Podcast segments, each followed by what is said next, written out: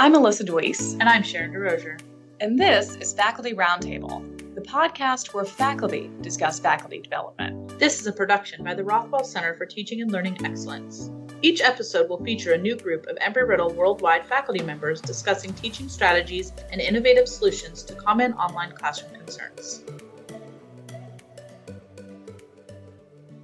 On this episode of Faculty Roundtable, we'll be talking with three Embry-Riddle professors, Emily Faulconer, James Sulton, and Patrick Sherman, about how they engage with their students in the online environment thank you guys all again for joining us for this pilot episode of Faculty Roundtable. And I'm Alyssa Deweese. I'm an instructional consultant over in RCTLE. And I am Sharon DeRozier. I am also an instructional consultant at RCTLE. So let's turn it over to Emily, if you would like to go ahead and introduce yourself.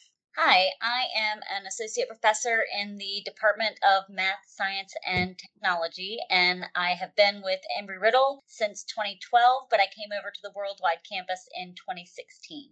Go ahead, Patrick. Well, I think I probably come to this with a unique background compared to most of my colleagues. My only formal aeronautical training was earning my private pilot certificate when I was in college.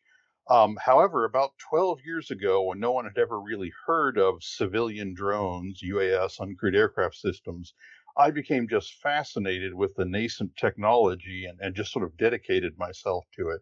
And my background in journalism and writing and I think video production sort of led to me becoming a, a, recognized person and then a recognized authority within the industry, which eventually brought me here to Embry Riddle.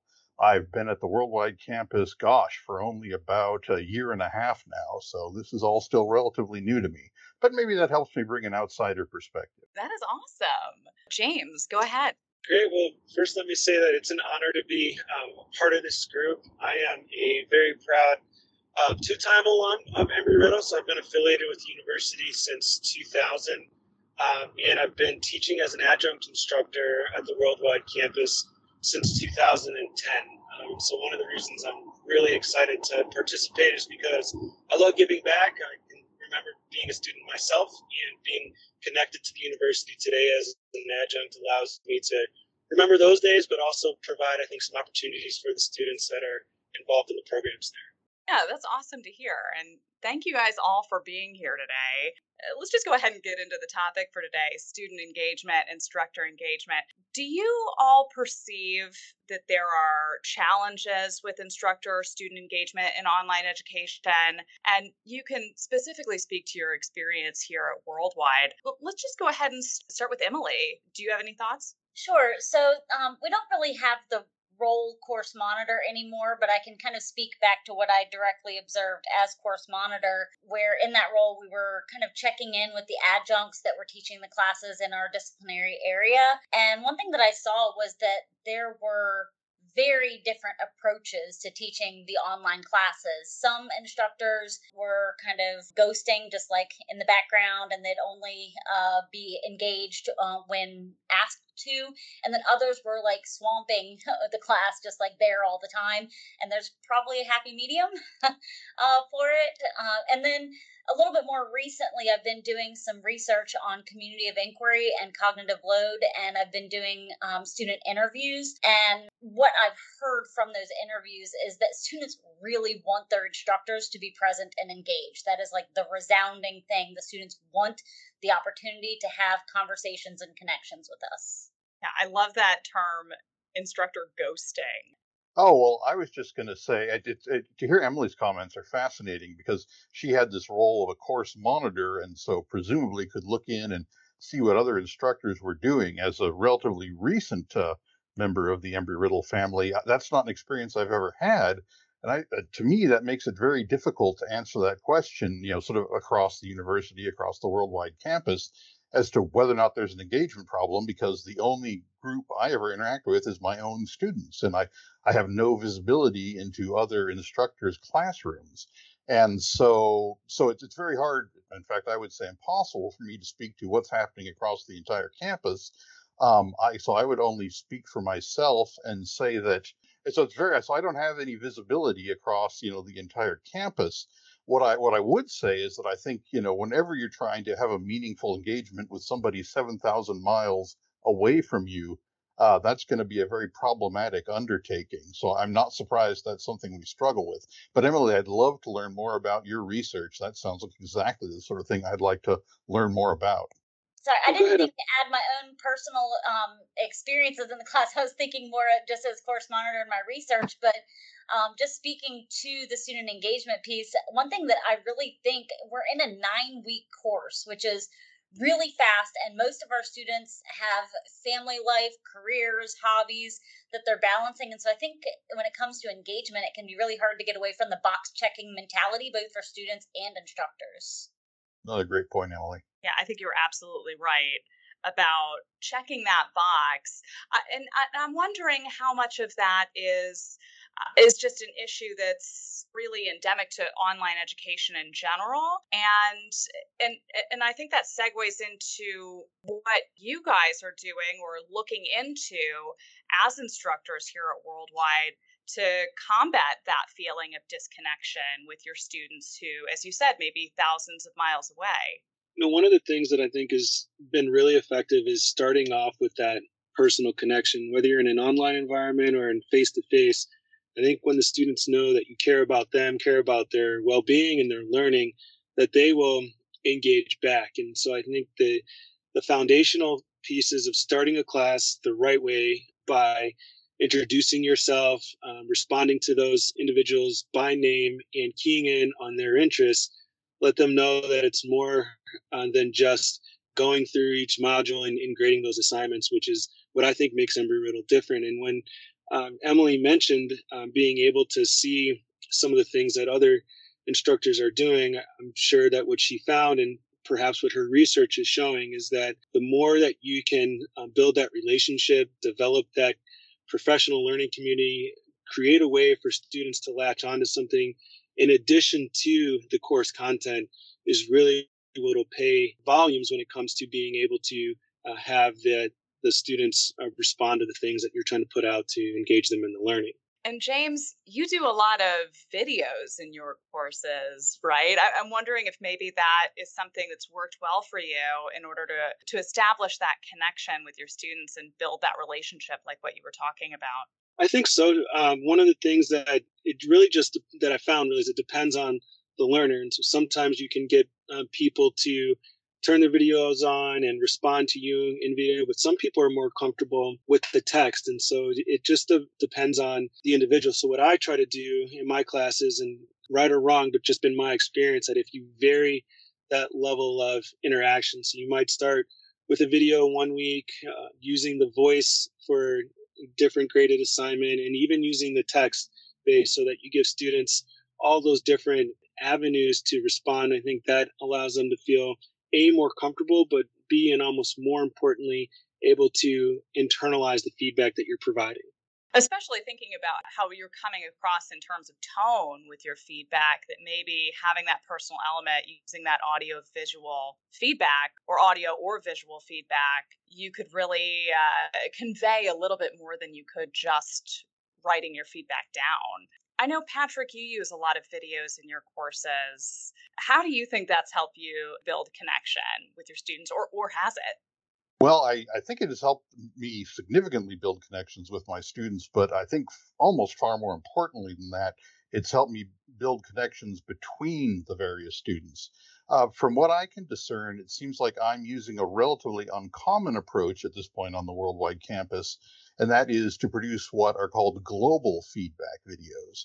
This was an initial suggestion from my Department of Flight colleague, Dr. Scott Burgess, but I sort of took it and ran with it. And that is, as opposed to recording video or audio telling, you know, John or Jane what I think of their work this week, I record one video which is directed to the entire class. And out of that week's assignment, I pull up representative samples of things that worked very well and maybe some things that didn't work really well. I think that in addition to, you know, obviously never sharing a classroom with our students, another big disadvantage of this online format is that our students are disconnected from one another. They can't sort of compare notes on their papers as they walk out of class together. So by share by allowing them to see one another's work, anonymized, of course, when um, you know, when appropriate, uh, they can, I think they can get a sense for, you know, obviously what's working, and maybe they can even be inspired by their fellow students who are doing an especially good job, and that they're also able to, uh, you know, learn from others' mistakes, which is in many ways, I think, the most valuable, because then that's a mistake they don't have to make themselves. So, speaking to that point about students not having connections between each other, I think it's awesome to try to find ways to do the to make those connections in our classes. But I did want to kind of share something that has come up twice now independently, and all faculty members that I have spoken with have been completely unaware of it. Our students are very, very active in a Discord server. So we don't think that they're interacting with each other outside of class, but they are a lot. They have a version of Rate My Professor. They are taking classes in cohorts together where they're getting together and saying, I'm in this degree program, let's take these four classes together. So um, students have kind of built a network of support and collaboration through a Discord server, which don't ask me how it works. I don't know. I've never done it. That's awesome.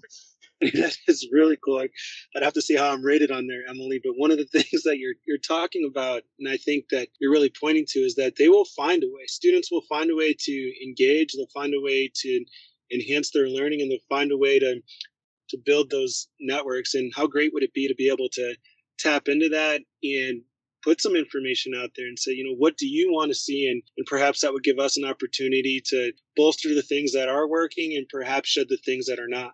And I'm wondering, is there anything or any tips and tricks that you guys use in your course right now to tap into that student to student connection that you were talking about or foster those student to student connections in addition to something like global feedback videos? Well, James had mentioned like getting to know your students at the beginning of the class. And so, one thing that I try to do is I lean into the idea that I'm not always the expert in the room. So, a lot of my students are very, very knowledgeable in how some of these introductory chemistry or environmental science classes, uh, concepts, because those are the classes I teach, um, they're very knowledgeable about how that looks in uh, a very specific setting.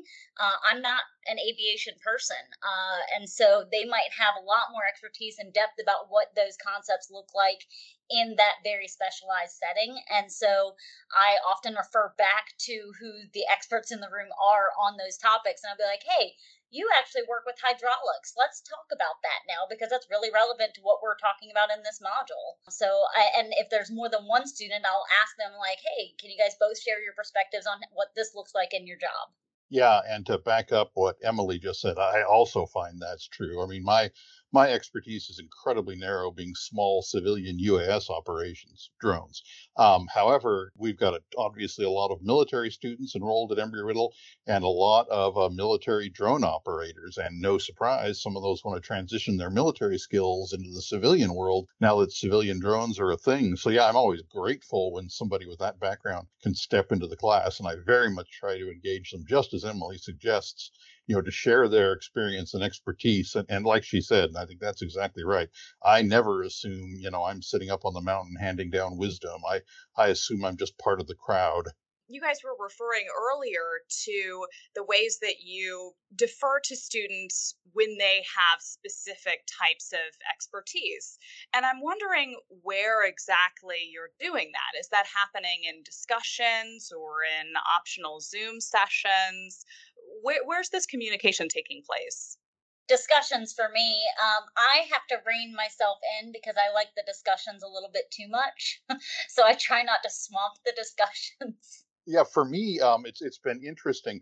I, I, I to, first of all, to Emily's point, I really enjoyed the discussions too. However, what I found as I began doing these global feedback videos was that if I, you know, participated too much in the discussion initially, that ironically gave me less to say when it came to the feedback video because I'd already, you know, made some of my points in writing.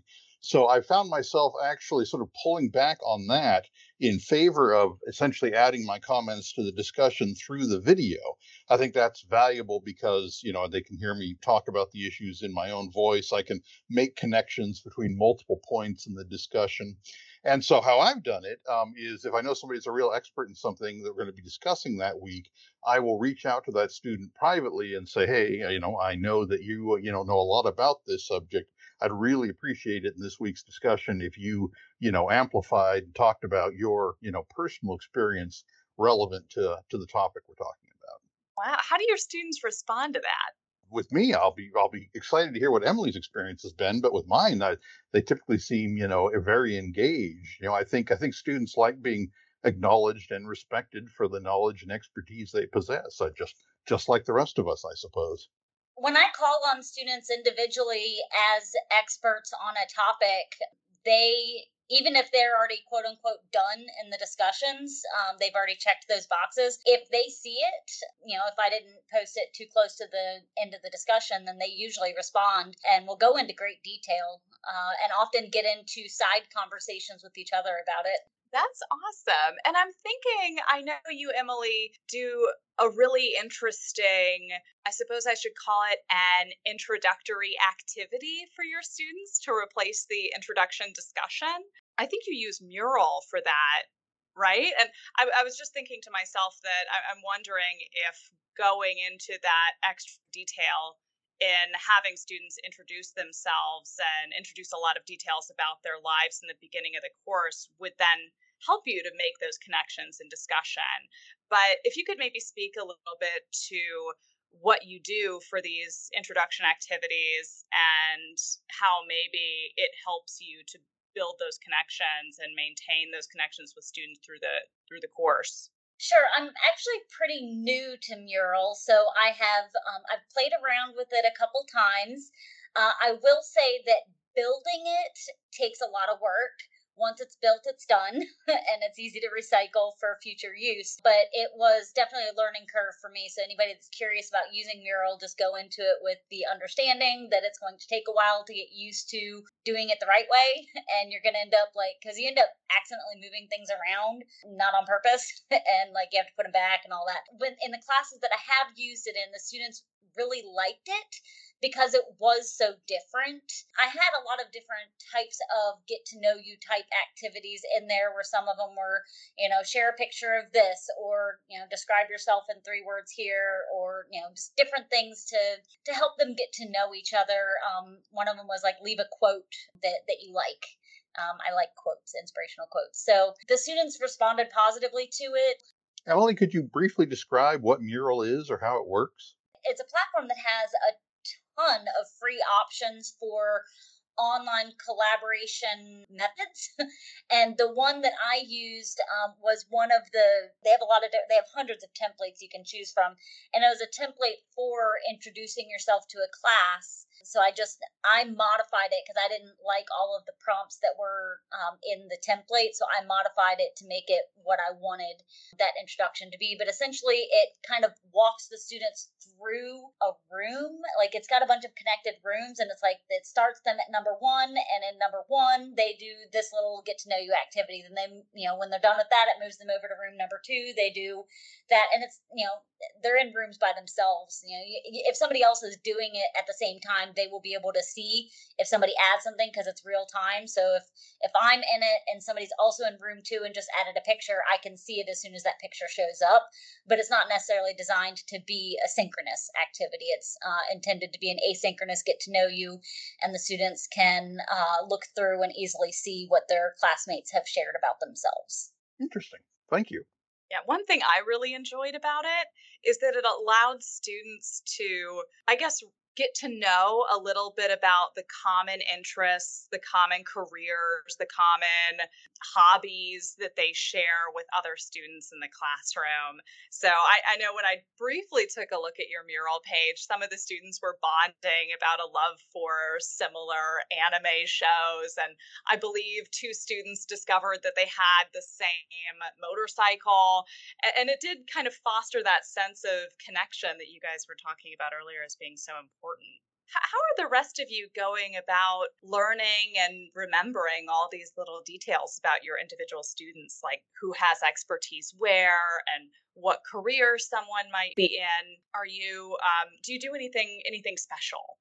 You know, one of the things that I try to do is to make sure that the students have an opportunity to share those things. And it's usually in the questions that I ask them, you know, outside of the general where are you from, but how are you doing, uh, but more about the personal aspects of their life that you were just talking about with Mural that I think highlights the individual, but also allows them to come together to find those common interests and start sharing out on their own. And that's been my experience is when they start sharing those little tidbits that are personal, that's what energizes the class and that's what keeps people really involved longer term throughout the course. I know we talked earlier a little bit about how you use video in your courses and how video can build connections between you and the student, but also connections between student to student. And I'm wondering if any of you use either video sessions or maybe optional Zoom sessions to incorporate direct instruction into your classes, meaning that you are teaching in a way that is similar to what you would do in the face to face classroom, kind of teaching directly to the students.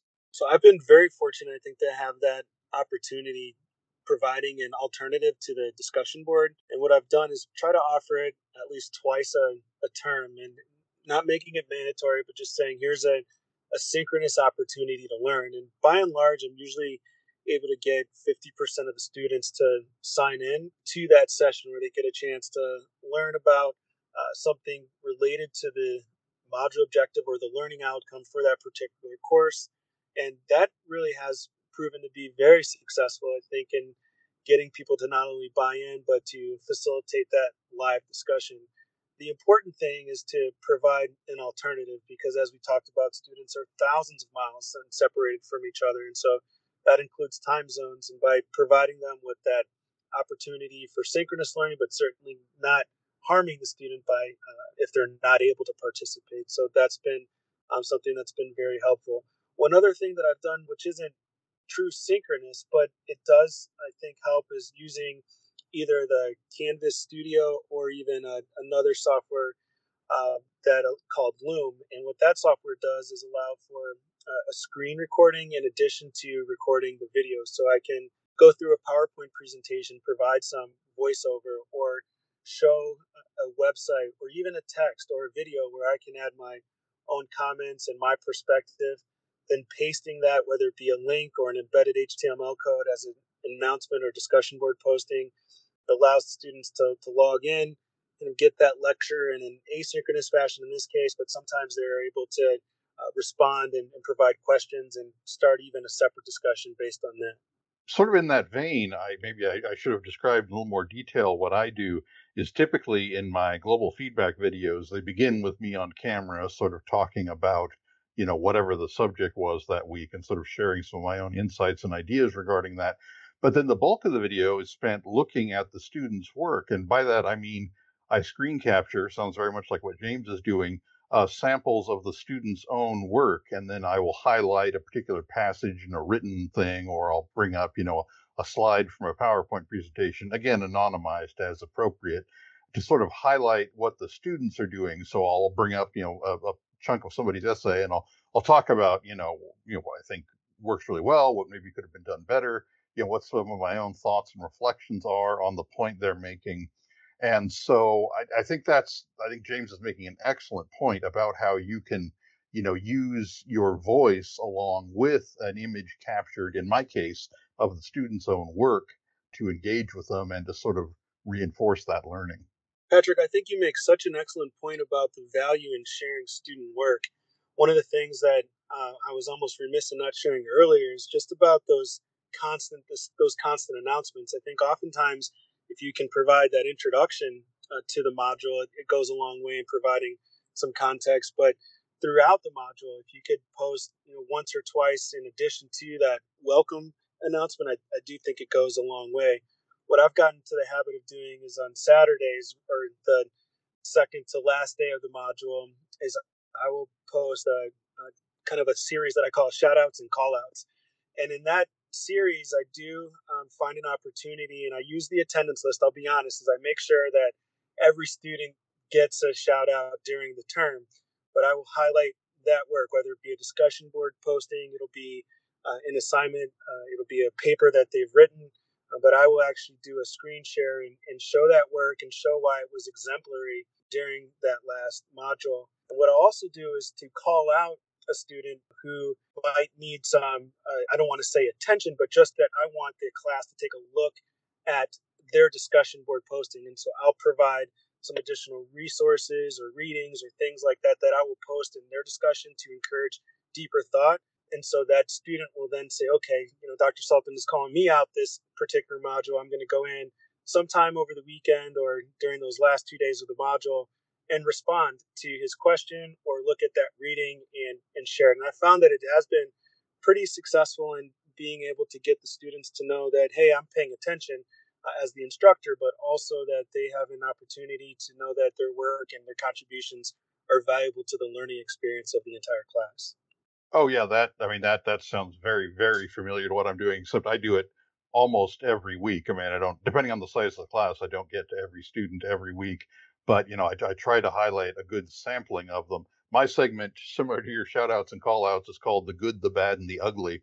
And um, there i take a look at obviously well the good the bad and the ugly. But with the with the let's say the more problematic entries i always try and take a very positive coaching approach to you know i mean part of it is i think if the student's not receiving a great grade they want to know why. So you know i describe you know mechanically or whatever it may be how something could be done better to get that better grade next time out but I also want them to understand, you know, why this is happening. And like I said, I think they learn so much from seeing one another's mistakes. Really, I did uh, James or, or, Emily. I'd be curious to hear from both of you. But to me, the single biggest advantage of the global feedback approach I've seen is that the students' work improves so much better than so much more quickly than by providing individual feedback. And I think that's because they can build off each other's strengths, not just their own. Well, I would love to know what you're doing to get students to actually listen to the those videos because I have um, I've had trouble with those videos in my classes where I was doing global feedback and then I was having students ask me questions that was answered in the global feedback because they weren't using it. Um, so any advice that you have for driving students toward that global feedback would be greatly appreciated. Sure. Um, I don't know that I have any. You know, there's there's no magic bullet, and indeed, I would be. I'd like to work with our friends at RCTLE or you know running the LMS to um to to sort of fortify this position, uh, which is, for example, I have no way of tracking who's watched the videos, but but sort of the opposite of the experience it sounds like you've gotten is that I'm um is that I'm getting emails and responses which indicate to me that the majority of them are watching the videos and uh, but I don't do anything special. I just put them out, you know, as an announcement in the course. And maybe this is another thing that helps is right at the beginning of the class in the welcome video, I say, listen up. The essentially the only feedback you're going to get from me in this whole class is going to take the form of these feedback videos, which are going to come out every week. If you do not tune into these feedback videos, this is going to be a very, very difficult and lonely class for you. So please watch the feedback videos. I think it would be great if um, we could be equipped with some tools by the technical people who would let us see how many times the videos are being watched or even who's watching them if I was, uh, you know, really to get audacious in the questions I'd like to ask. But I think part of it is just frankly not giving them any other options. You know, the feedback videos are the only source of feedback. Therefore, you know, if you want to know what's going on, better watch the feedback videos. Although I, am fascinated by your discovery that there is a Discord channel. Now I wonder if there's some back channel discussion saying, hey, you better watch these things. And the students really seem to enjoy them too. I do want to point to something you said earlier, and that is, Patrick, that you set a culture uh, around watching these videos at the beginning of the course. And I know for for for some people it might be a, a bit extreme to kind of take all of the feedback in your course and move it into these optional feedback videos. I know some listeners might be more interested in maybe just kind of gradually incorporating some global feedback videos in addition to individual feedback. But if you set that culture and that expectation at the beginning of the course, it's much more likely that students will continue to tune into those videos if they realize right at the beginning that these are going to be happening regularly and that they will consistently have useful, excellent information that the students will be able to use and and derive benefit from as they continue through the course. But to your point about what you are able to to see in the Canvas videos, who's watched them, how many people have watched them. Canvas is now built in uh, what's called Canvas Insights. And if you go uh, toward the bottom of your embedded video, you should be able to click on that Insights tab, and this will show you how many how many times the video has been watched, how many unique viewers have watched the video, meaning, say, individuals, uh, how many individuals have watched it, because you could have one person who's viewed the the video seven times, that would be seven right. views, but one unique viewer. Uh, and you can also, if you scroll down a little further, see the exact names of people who have watched the video. So if you were to be extra bold, you could, in fact, go to the level of emailing Joe Smith and saying, Hey, I've noticed you haven't been watching my video feedback announcements. Why is that, Joe? but that is well, now yeah, that is a tool that is newly available to you in Canvas. Well, thank you so much for letting me know. I am now exiting this podcast to go check on my videos. thank you. It's been a joy talking to you. Just kidding, of course. Do you currently upload your videos into Canvas Studio before you post them to your students? No, I just uh, upload them. I mean, maybe I probably should be based on what you told me, but no, I just upload them straight into, straight you know, I just load up the announcement and, you know, in the yeah. upper bar, there's a load video, so I just click right. that and then away so I, I think go. you upload them to Canvas Studio first and then post them into your course from Canvas Studio, that is how you'll get the insights. Like you can edit and everything off of Canvas Studio. Sure. And then just upload it there and try it. See what you get there because No, oh, I love it. I those love insights it. really cool. I'm wondering, Patrick, do you feel like your students really respond a little bit more to those videos because they're so visually engaging and, in, and incorporate so many fun popular culture references. I really think what the students key into is back when I worked at the newspaper, I sort of developed an operating theory of humanity. And rightly or wrongly, and I, I don't mean this, it could come across as being very cynical, but I don't mean it that way, is what humans want in, in all of life, what all of us humans want is to see ourselves reflected in the world around us. We want to know that you know something we've done, something we've contributed has made a difference and has appeared in other people's lives. And so I think with a global feedback video, you as the instructor get the opportunity to deliver that. You know, you can produce, you know, something where they can see their own work being seen by others. And I really think that's the key is that, that they have that opportunity to know that what they've done is being viewed and appreciated by a wider audience of their peers. As you think back on your own experiences, what's one thing you wish you knew earlier in your career about teaching or creating those meaningful learning experiences for your students? You're never going to get a perfect teaching evaluation. Um, you're going to be judged for being too easy and too hard and two middle of the road in the exact same class. Um, you'll be judged for providing too much feedback and not enough in the same class. Uh, every student is different, and your style can't possibly be ideal for each student in your class, even if it's a small class. So just do your best and try to cater to the student preferences as you're able to and as it aligns with your ideals. I think that was so well said. One of the things that we talked about earlier is just the ability to know that you're not the expert all the time. You certainly are bringing some skill sets and some experiences to the classroom and understanding that students really can benefit from that. But the more that you can allow for students to learn from each other, the better your class will be. And I think it took a while for me to not only humble myself, but also to understand how to get the class engaged with each other so that I could learn and they could learn and that we would all be able to come together and have the best learning experience for the group, not just for an individual. I think for, for me, it comes to, um, and here comes another pop culture reference. I've been watching Ted Lasso lately.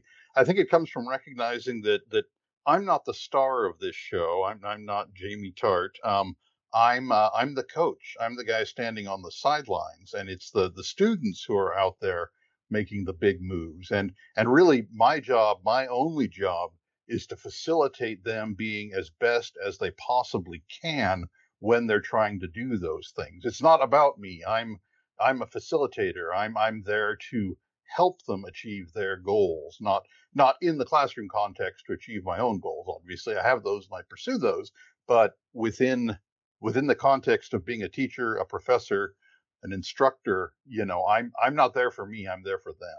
That is fantastic. And thank you all for joining us again today. We're here with James Sulton, Patrick Sherman, and Emily Faulconer. Thank you for participating in this pilot episode of Faculty Roundtable.